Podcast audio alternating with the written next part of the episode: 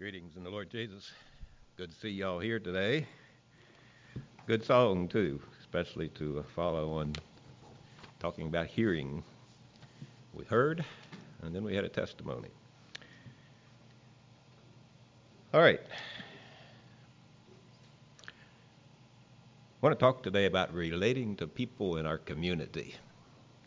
This is actually a talk that I was asked to give to Beachy ministers meeting in Virginia about a year ago. They were interested in something to help them and their congregations relate to their communities. And I guess they assumed because we moved out of the Mennonite community and up here 20-couple years ago, I would have something to say, which, well, anyway, maybe we'll talk about that. And so we want to talk about us, how to go about presenting the gospel, put that in quotes if you want, by our lives. And to do that, we need to think about how people see us. So I want to talk about that a little bit.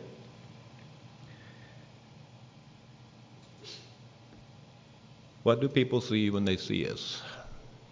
How do they see the gospel in us? Do they see the Lord Jesus? And sometimes we say we are what we think. Is that true? Somewhat, because the things we think form what comes out of our mouth. It forms our actions too. Sometimes we say we are what we think we are. Is that true? Well, no, it's not. Pretty often it's not. Sometimes we think we are something and we're not just what we think, at least not in other people's view. What about we are what others think we are? Well, sometimes that's more true than we like to think.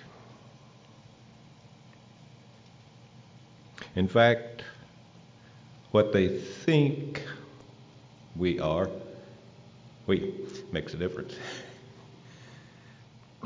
What they think we are is what we are to them as far as they're concerned. And sometimes what other people see in us, you're going to quit playing with that thing pretty soon? Okay. Sometimes what they think we are is more true about us than what we think we are. And so I am responsible for what others think of me. Now, sometimes we say, I don't care what others think. Well, yes, we do need to have some concern about what others think of us. It's not a bad thing in the right way. So, talking about we as Christians relating to people in our communities, love is the key. You have to start at square one. This is the greatest commandment. You love the Lord your God with all your heart. You love your brother as yourself. If we can get a hold of those two commandments and make them key in our lives, we'll have a foundation for shining the gospel out into our communities. And yes, I know we're Christians, we're Mennonites. We are doing that. We live that way, right? Well, yes. But we tend to fall into our ruts, and we tend to sort of even have our practices that the things we do, and we just do them because we do them, and we forget that unless they are motivated by love for God, love for others, unless that's the reason we're doing this, they're nothing. They're not helpful.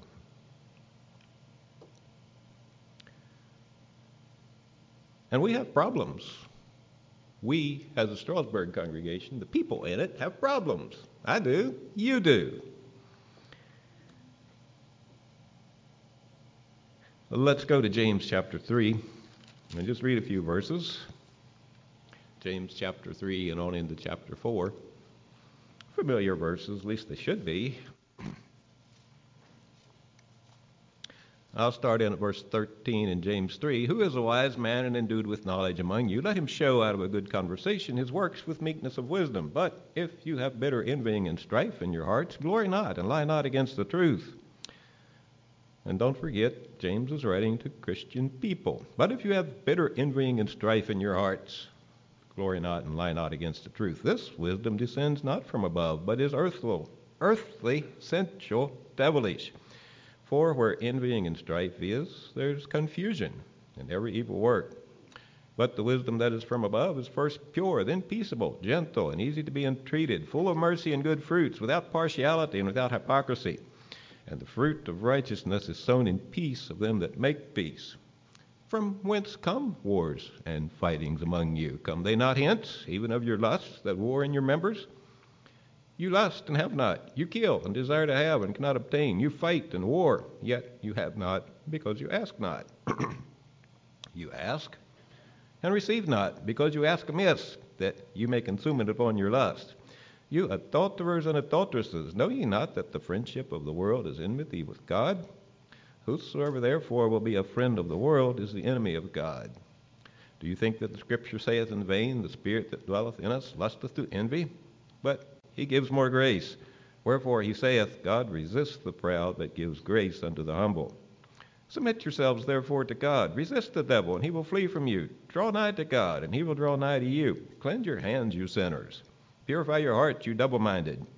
Be afflicted, mourn, weep. Let your laughter be turned into mourning, and your joy to heaviness. Humble yourselves in the sight of the Lord, and he shall lift you up. Do we have those kind of problems in our hearts here at Strasburg? Envying and strife, asking amiss to consume it on our own pleasures, wars and fightings, dirty hands, impure hearts, double-minded. He's writing to Christians. Don't forget. And so, before I get into some of the everyday details, I want to emphasize to us that we need to be humble. We need to be real. We need to recognize that I and you are real human beings with real problems, the same kind of problems to work through that people out there that don't know the Lord have too. We're not any better than they. We are just as sinful, just as problematic without the Lord Jesus. We need the Lord's help, especially to live together in the kingdom of God in a way that honors him, which is what it's all about. The difference is we have grace. We have God's grace to help us. We have the answer. We can take God's way by grace.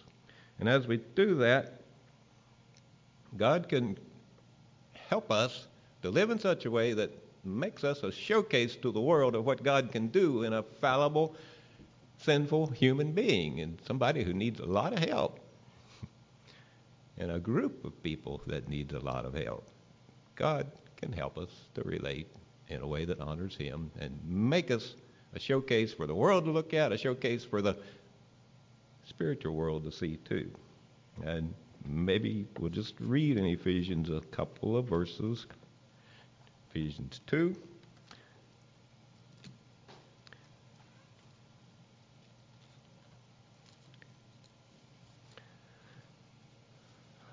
I'm just going to break into a sentence here.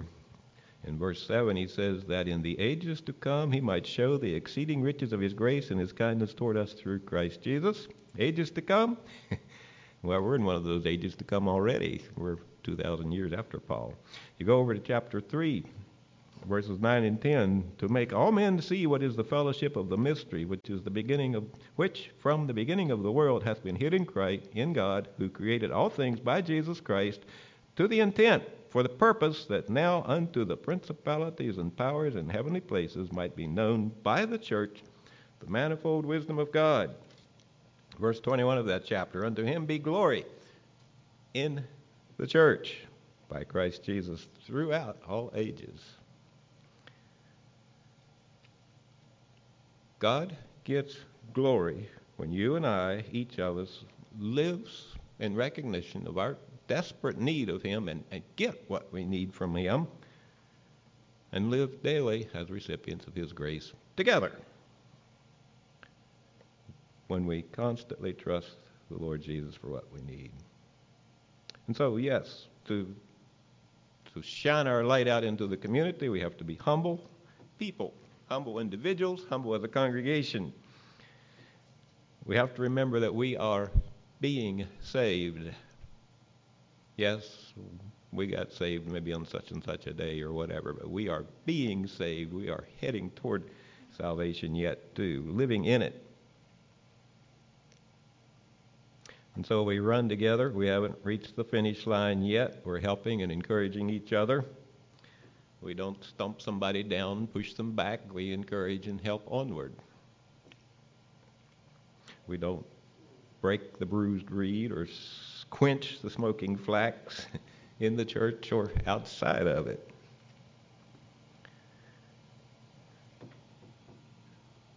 Okay, and so if our congregation is anything like it should be, occasionally we're going to have people telling us, you know what, you all have the truth, you've got it right, I can see it.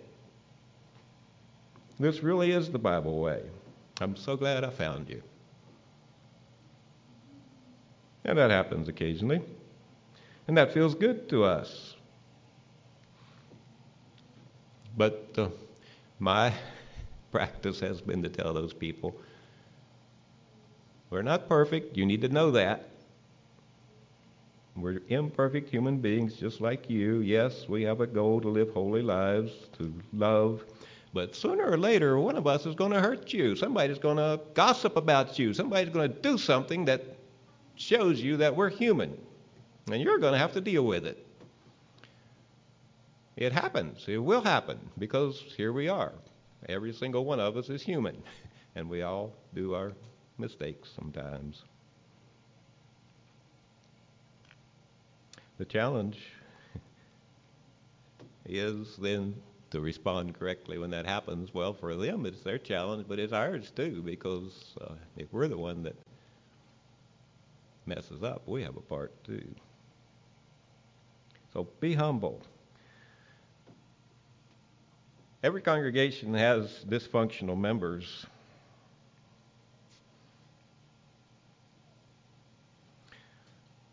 Including Strasburg. I think our membership right now is 44. Do you know how many dysfunctional members we have at Strasburg?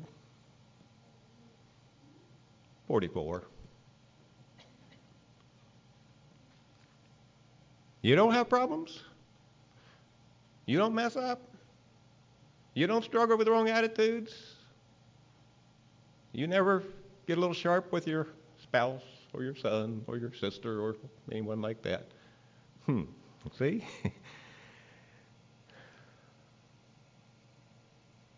We have 5 ordained brethren in our membership here. You know how many of them have made mistakes in their work as leaders? Well, yes, you know. Every single one of them. Be humble. The congregation's attitude about itself and each of our attitude about ourselves is important. It's very important.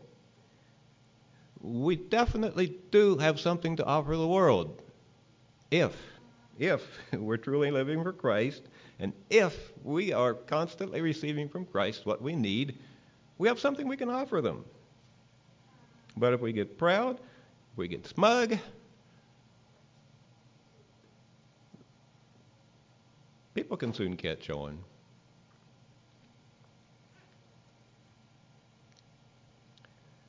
Jesus said, the Spirit of the Lord God is upon me, because the Lord hath anointed me to preach the good tidings unto the meek. He hath sent me to bind up the brokenhearted, to proclaim liberty to the captives, and the opening of the prison to them that are bound. And he invites people, come unto me, all ye that labor and are heavy laden, and I will give you rest. And somehow that invitation that we are extending to is best received from people whose lives show that they need that same binding, that same healing, and that they are actively receiving it. That they're even now going to the Lord Jesus. All right, I'd like to talk about just practical things about relating to the community around us. Some of these come from our experience. Some of these come from our experience or your experiences, some of them I tried to disguise a little bit so you wouldn't recognize, but others you will recognize, just some examples and things. And we're going to talk about reaching out. We want to talk about those who attend church, those who are moving toward membership, and some general things. So talking about reaching out in the community is organized visiting in the community a good idea? It may be. I don't know if we've actually done it here at Strasburg, where several of us get together and we say, we're going to visit this family and that family, and we're just go out and knock on doors. It's pretty difficult and not as useful as some things. I could give you a couple examples. I remember a good many years ago when it was probably Aaron and Dan just decided they were going to walk down the street and talk to anybody they met, and they did. I think that was profitable. Not sure which street it was anymore. That's Dan Byler in this case. How many of you remember when Victor Ovalle was here? Okay, it's been 7 years or so, probably, I don't know, but he had a Bible conference for us and stayed with us. And one day he said, I'm going to go downtown a little bit. And so he went downtown, and he met a few people, and, well, Victor's Victor. We heard about it from the one lady later, and she was impressed. I mean, he just started talking to her about her spiritual life, and probably was good for her. Good thing to do. Invite people to church. Good thing to do. Invite the plumber, the neighbors, the hitchhikers. I know at Raleigh Springs, somebody picked up a hitchhiker one week during revivals, and that night he went forward or stood up at least during the sermon, and gave the church problems for 10 years afterwards or more. But anyway, okay, that is another thing. Not everybody that you invite to church is easy to deal with, or that comes. He was an exceptional case. But anyway. Invite people to services. One sister kept inviting a couple and kept inviting them, and finally they came. They eventually joined, but maybe they came just to get her off their back. I'm not sure. She just kept on. Put out a gospel sign. Well, we did that soon after we moved, and Nathan still has it up out there, a version of it. It changes every now and then, supposedly. And some people appreciated it. We got comments about it. One man stopped and gave me $100 for whoever it was that sponsored it, so I got it back to where it belonged. And another one stopped and said, that sign y'all keep out there, that's good for the community. Surprised us. He wasn't particularly a godly man. Be ready. Be ready always to give an answer for the hope that lieth within you. Be ready, sisters, that tell why you wear that white thing on your head. I hear that happened to someone here not too long ago, a young sister, and I think she did all right. But you should know why you do what you do, and be ready to say. I always say some more about things like that. People who attend church, you invite them and they do come. They're strangers. Well, you might want to go sit with them. Help them through the service. I mean, they come to church, and after the devotional leader says, let's pray. And all of a sudden, everybody's getting up and turning around, and what in the world is going on here? They don't know sometimes. So you could be helpful to save them some embarrassment. Might be good if the devotional leader says, let's kneel for prayer and stay. Then they know at least what's happening. Those kind of things. Of course, some people might prefer you not sit with them, so be sensitive. Realize that people do not really understand us and why we do what we do. Much of what we take for granted is strange to people. We've lived with it so long that we don't think twice.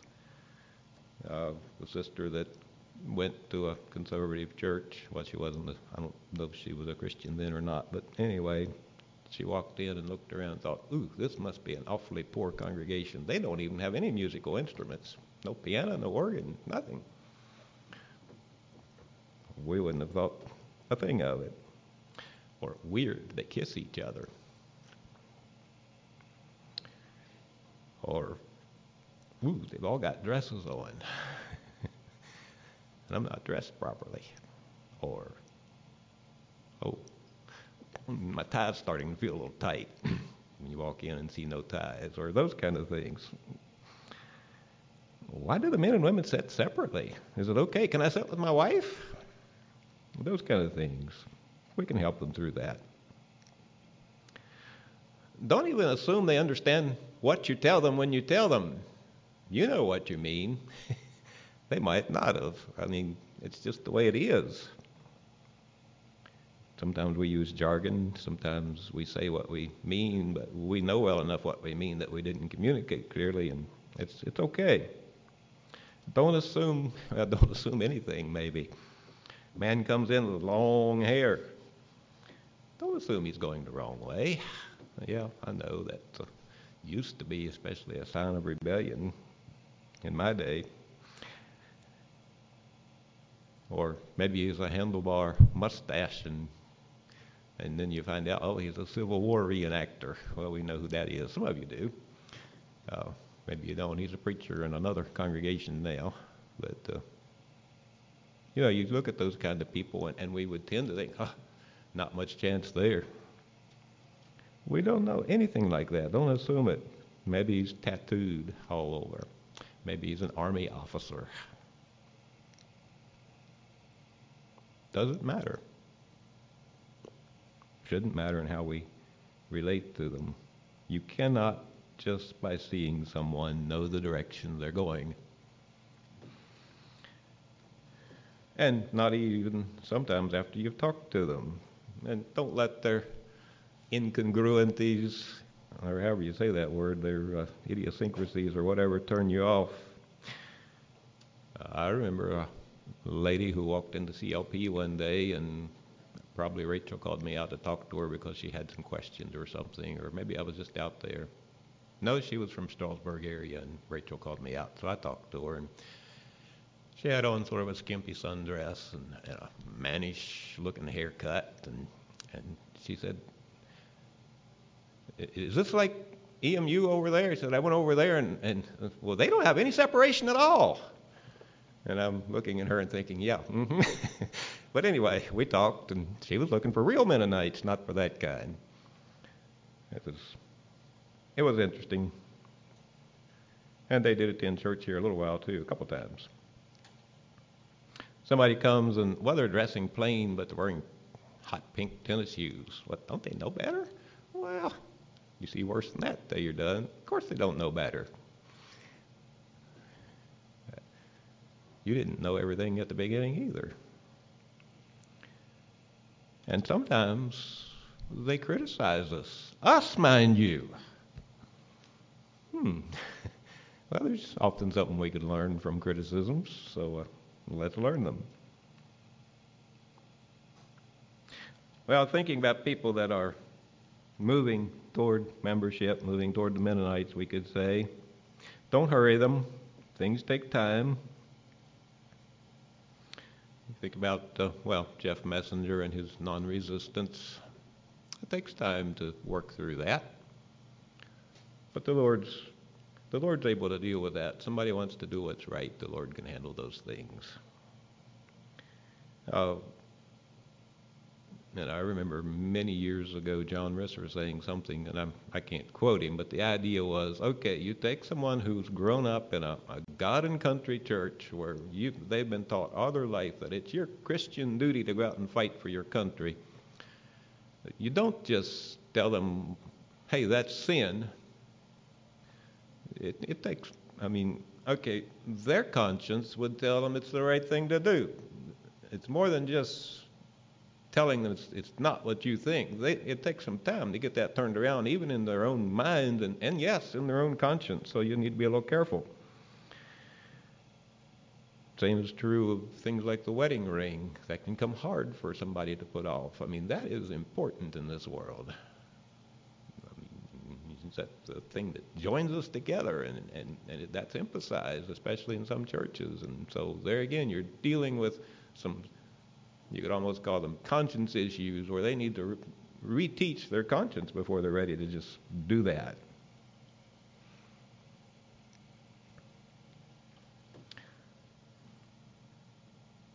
New members bring problems. And I'll hasten to say every member brings problems. Okay. And sometimes, okay, I was talking to leaders, especially there, and so I said sometimes we leaders might flinch or draw back from new problems. What I'll say right up front, that's pessimistic. New members bring blessings. All of us bring blessings to the congregation. There's more opportunities to live together in Christ, more opportunities to submit to each other, to bring the grace of Christ into our lives and to live it out together. So that view is pessimistic. I'll just say that right up front. Well, so you say, what kind of problems? Well, okay, you might bring somebody in who hasn't learned to control his temper yet. I probably would have been in that category once upon a time. Sometimes there's abusive situations that you have to work through. Sometimes there's no self-discipline. They weren't ever taught to discipline themselves, and so they have to kind of start from scratch, where most of us were taught a little better discipline if we grew up in a Christian home.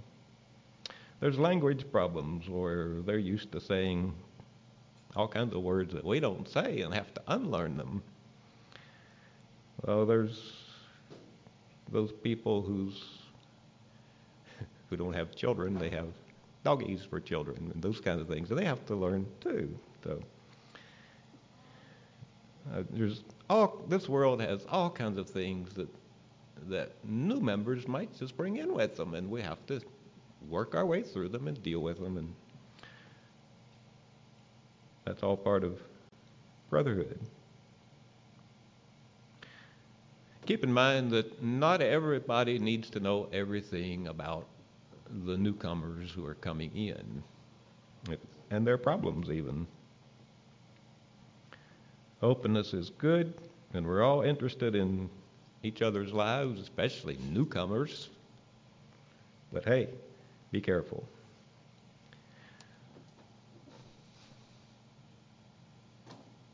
The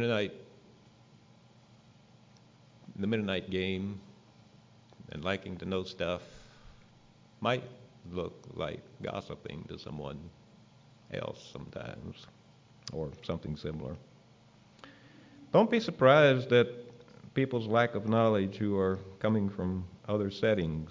So we had a sister come here from a Catholic, or who had grown up Catholic. Knew almost none of those Bible stories that all the rest of us know. Well, same is true of a Protestant that I could name you. Her parents didn't read Bible stories, doesn't know those things. Sunday school wasn't quite like Sunday school as we knew it even. And so you're left without some Bible knowledge. That's not to be surprised at. Don't be horrified at people's flubs.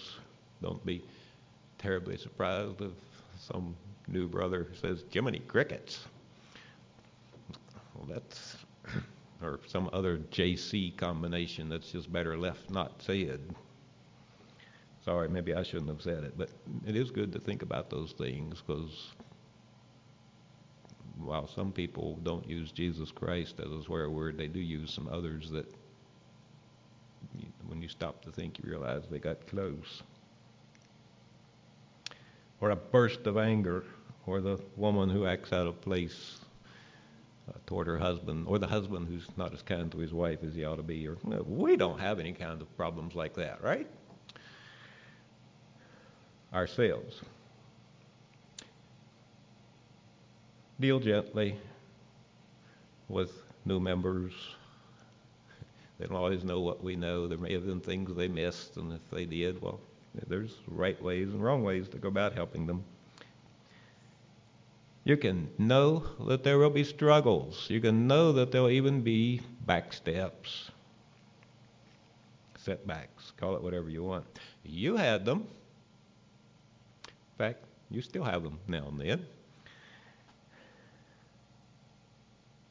Especially starting out, it just happens. It's the way it is. I recently got to thinking about when I was a young Christian and the pressures, some of the pressures I faced, and yeah, you don't just automatically win every battle.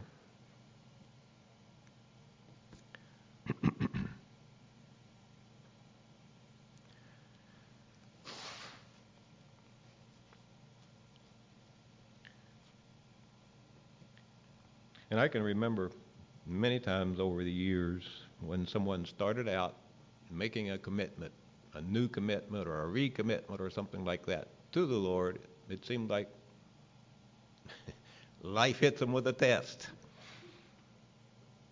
And I've often thought about that. Lord, why do you let it come so soon? Well, the tests are going to come. The devil's going to get active and we get active. And we all will be tested. We all are tested. We all are tested pretty much all the time in one way or another. So you have new members coming in. Make them equals. Make them equals with yourself. Treat them as equal. Don't let those, quote, Mennonite things get in the way. You don't have to know how to garden. You don't have to know how to sew. You don't have to know how to teach a Sunday school class. You don't have to know your Bibles well to be a good Christian, a good Mennonite Christian even. And so let's just banish that business that, you know, Mennonites do this and this and this. And some people coming in have to deal with that too. Not a big deal. Those are not part of the Christian life. You can be Christians without that. I hope so anyway, because we don't do well at gardening anymore. Okay.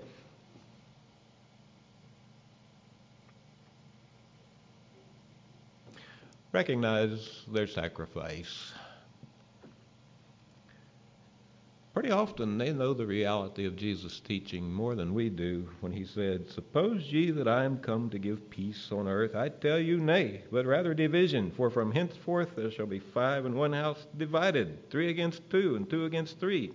The father shall be divided against the son, and the son against the father, and the mother against the daughter, and the daughter against the mother, the mother-in-law against her daughter-in-law, and the daughter-in-law against her mother-in-law." Most of us that grew up in a Christian home, a Mennonite home, don't face opposition from family. Some of those that become Christians later or join the Mennonites later do. They get accused of being part of a cult. Their parents, their grandparents, their husband, their wife, their children even sometimes, their married siblings don't understand and accuse them of all kinds of things, and the relationships get tense. So recognize that they're making a sacrifice. For them, forsake all means something it didn't mean for a lot of us. And then be their family when that happens. They need family. And it's our job to provide that. All right, some general things just about living in the community. We all live there. Or in a community. Be courteous. You men, be gentlemen to everyone in the good sense of being a gentleman. Ladies, be gracious to everyone. Peter says be courteous. That's a command. All right. Be real. And I remember Ellen Royster saying when they were first coming toward the church,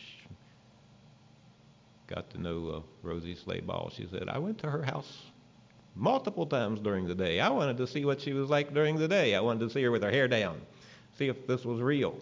Well, people would want to know that. Relate to your neighbors. Visit them if it's appropriate to. Who knows what's appropriate during COVID? But anyway, give them garden produce. A basket of peaches gets blamed for Ronnie's coming to the church many years ago, where Nathan Good's father brought them a basket of peaches one day. I forget his name, Ira. Visit with them. Go across the street and talk to them.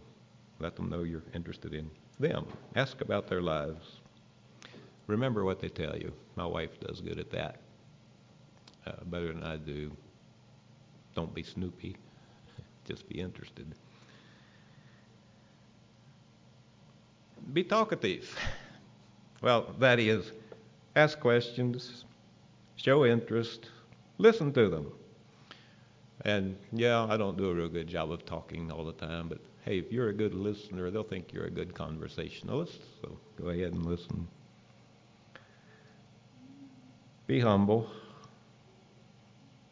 We can learn from them. We don't have all the answers. That's their advice. So maybe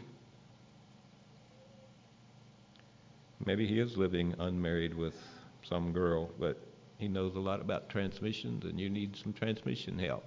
Well, ask him. Show an interest. Treat him like a human being. Sometimes we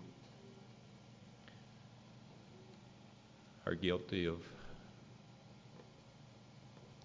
thinking that because they're living in sin, we can't relate to them or whatever. That's not true. Visit the elderly in their homes. There again, we're under COVID now. Most of them love to have children around, and if they don't, we'll honor that too. Visit the elderly in nursing homes. Well, we can't do that right now either, but cultivate friendships with them. And you say, well, that's sort of a dead-end street. They won't become church members. Well, that's a wrong attitude. That's not the point. When I was sick, you visited me, Jesus said, and I suppose it could apply to elderly too. Visit them when they're in the hospital. Pray with them. There again, we're under COVID, so some of this you'll just have to wait. Okay. Recognize that people may not know anything at all about what you believe. Are you Christian or what? You ever been asked that? Well, some of us have. Why do you dress that way? Are you Amish? Do you just dress that way so you can sell your baked goods? Some of us have faced that one, I hear. They don't know. They're just asking. And there's nothing wrong with that. Don't let it offend you. Just answer them. Never make problems. Now, sometimes problems happen, but don't make them. Follow the golden rule. One of our members moved into a new house, and the neighbor told them, well, I didn't get along very well with those last people that lived here. And, you know, they soon understood that maybe there was a reason for that, but still they tried to do their part to get along. You have to do that. Fix the problems you make. Nathan has told us about the time he was mowing and the mower sent out little rocks and things and broke holes in the siding in the neighbor's house. And so he had to hire Byron to come fix it. Maybe he didn't tell about Byron fixing it, but he did.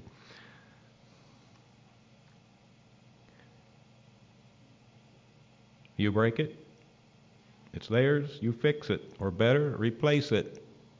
Do better. Go the second mile, add to it, whatever.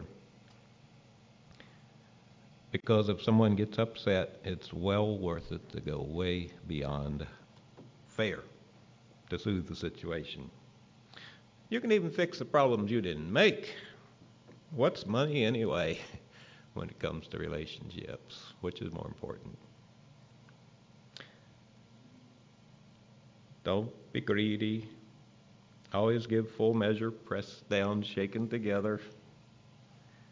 Leave a good taste to those people that do business with you, not a sour one. Don't be a Scrooge. Be frugal toward yourself, but don't be stingy toward others, is kind of a rule of thumb I have. Yeah, it's okay to skimp for yourself, but if you're giving to someone else, do it right.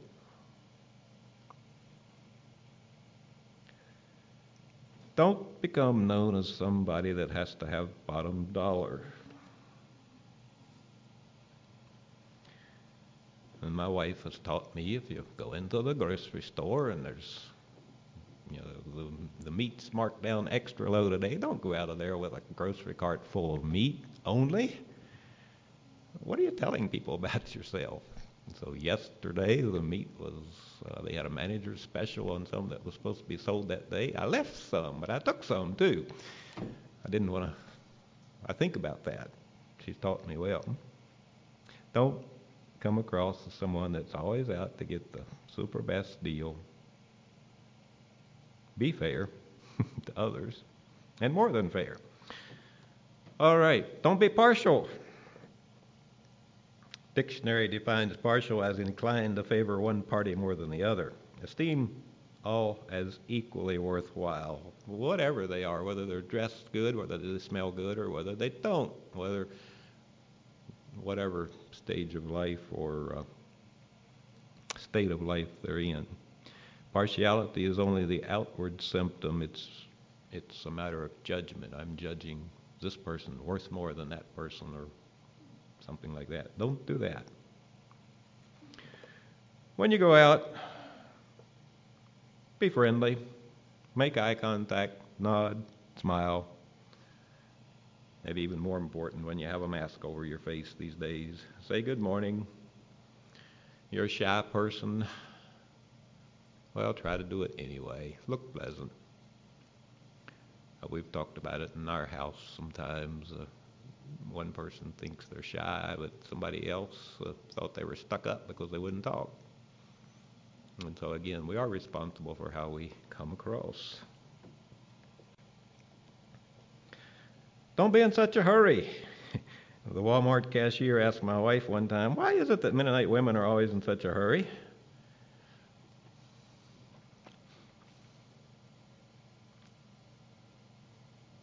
Okay. We mean, at least for me and some others I know of, we go to the store, we've got stuff we want to get, and we're going in, we're going to get it, and we're going to get on our way and keep it going. But be approachable. You're shopping, someone's looking at you, and you think, hey, that's a Mennonite. I'd like to ask him a question. And, oh, well, he looks busy. Too busy for me. I'm not going to bother. So don't. I think I tend to do this, at least for... I'm going to wound up like a spring. I got to keep moving and get where I'm going. Well, be approachable. Think about how you come across to others. Slow down. Make sure you look pleasant. Take the initiative to meet people's eyes and be pleasant. Be helpful. Make your lifestyle. Make it your lifestyle to help others. So give those rides to your elderly neighbor. Do those things that need to be done. Give her the insulin shots that she needs so her family doesn't have to come out and do it. Run to the pharmacy for her medicines if you need to. Just be watching for opportunities to help people and go ahead and do it. Care about people. Care about them enough to alter your schedule and do something for them. Be a servant. Have that what can I do for you attitude in life. I thought about it. I remembered growing up a number of funerals that came along, and the thing that impressed me was the way neighbors and others responded when there's a death in the family. They would come to the door and they'd say, is there anything I can do? Let me know. And that was pretty standard, even among non-Mennonites. I think it's probably still that way. When someone dies, you don't beat around the bush and think I got things to do. You do what needs to be done to help. Well, just live that way. Make it a lifestyle. Lord, when saw we thee and hungered and fed thee, or thirsty and gave thee drink? Be an encourager. compliment and commend people when you can. Follow the golden rule. So what if he does have bright green hair and steel gadgets sticking out of his cheek? If he bags your groceries, tell him thank you.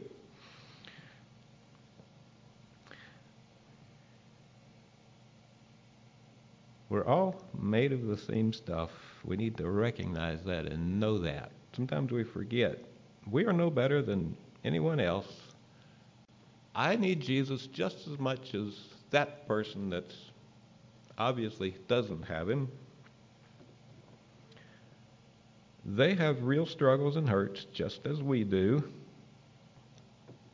Some of theirs might be because of sinful actions. I mean, maybe he is dying of AIDS because of his lifestyle. Maybe he's got cirrhosis of the liver because he drank himself half to death. But the pain he feels is just as real as the pain you feel, and you can sympathize with that.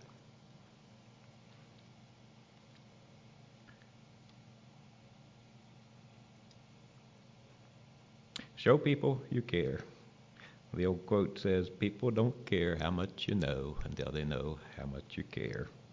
And maybe they don't care that you know the Lord until they find out it's made a difference and you care for them. Be biblical. Know why you do the things you do. As a Christian, it's not just culture. Be ready to give an answer. I said that already. Be opportunistic. Watch for opportunities. Make opportunities to help, to speak a word for the Lord Jesus, to encourage, to do good, to spread some good seed. And so let's finish with Ecclesiastes 11. A few verses. I like these verses. I'll just read them for you. Cast thy bread upon the waters. And I like that picture. Just cast them out there. For thou shalt find it again, thou shalt find it after many days. Give a portion to 7, and also to 8, for thou knowest not what evil shall be upon the earth. If the clouds be full of rain, they empty themselves upon the earth. And if the tree fall toward the south or toward the north, in the place where the tree falleth, there it shall be. He that observeth the wind shall not sow. You look at that person, and, well, he doesn't look very open. Well, don't let that stop you. He that observeth the wind shall not sow, he that regardeth the clouds shall not reap. As thou knowest not what is the way of the Spirit, or how the bones do grow in the womb of her that is with child, even so thou knowest not the works of God who maketh all. You don't know what your efforts might bring. And verse 6, yet in the morning sow thy seed, and in the evening withhold not thine hand. For thou knowest not whether shall prosper, either this or that, or whether they both shall be alike good. Or sometimes maybe they both shall, neither one of them bring forth anything, but scatter anyway. All right. Let's have a song.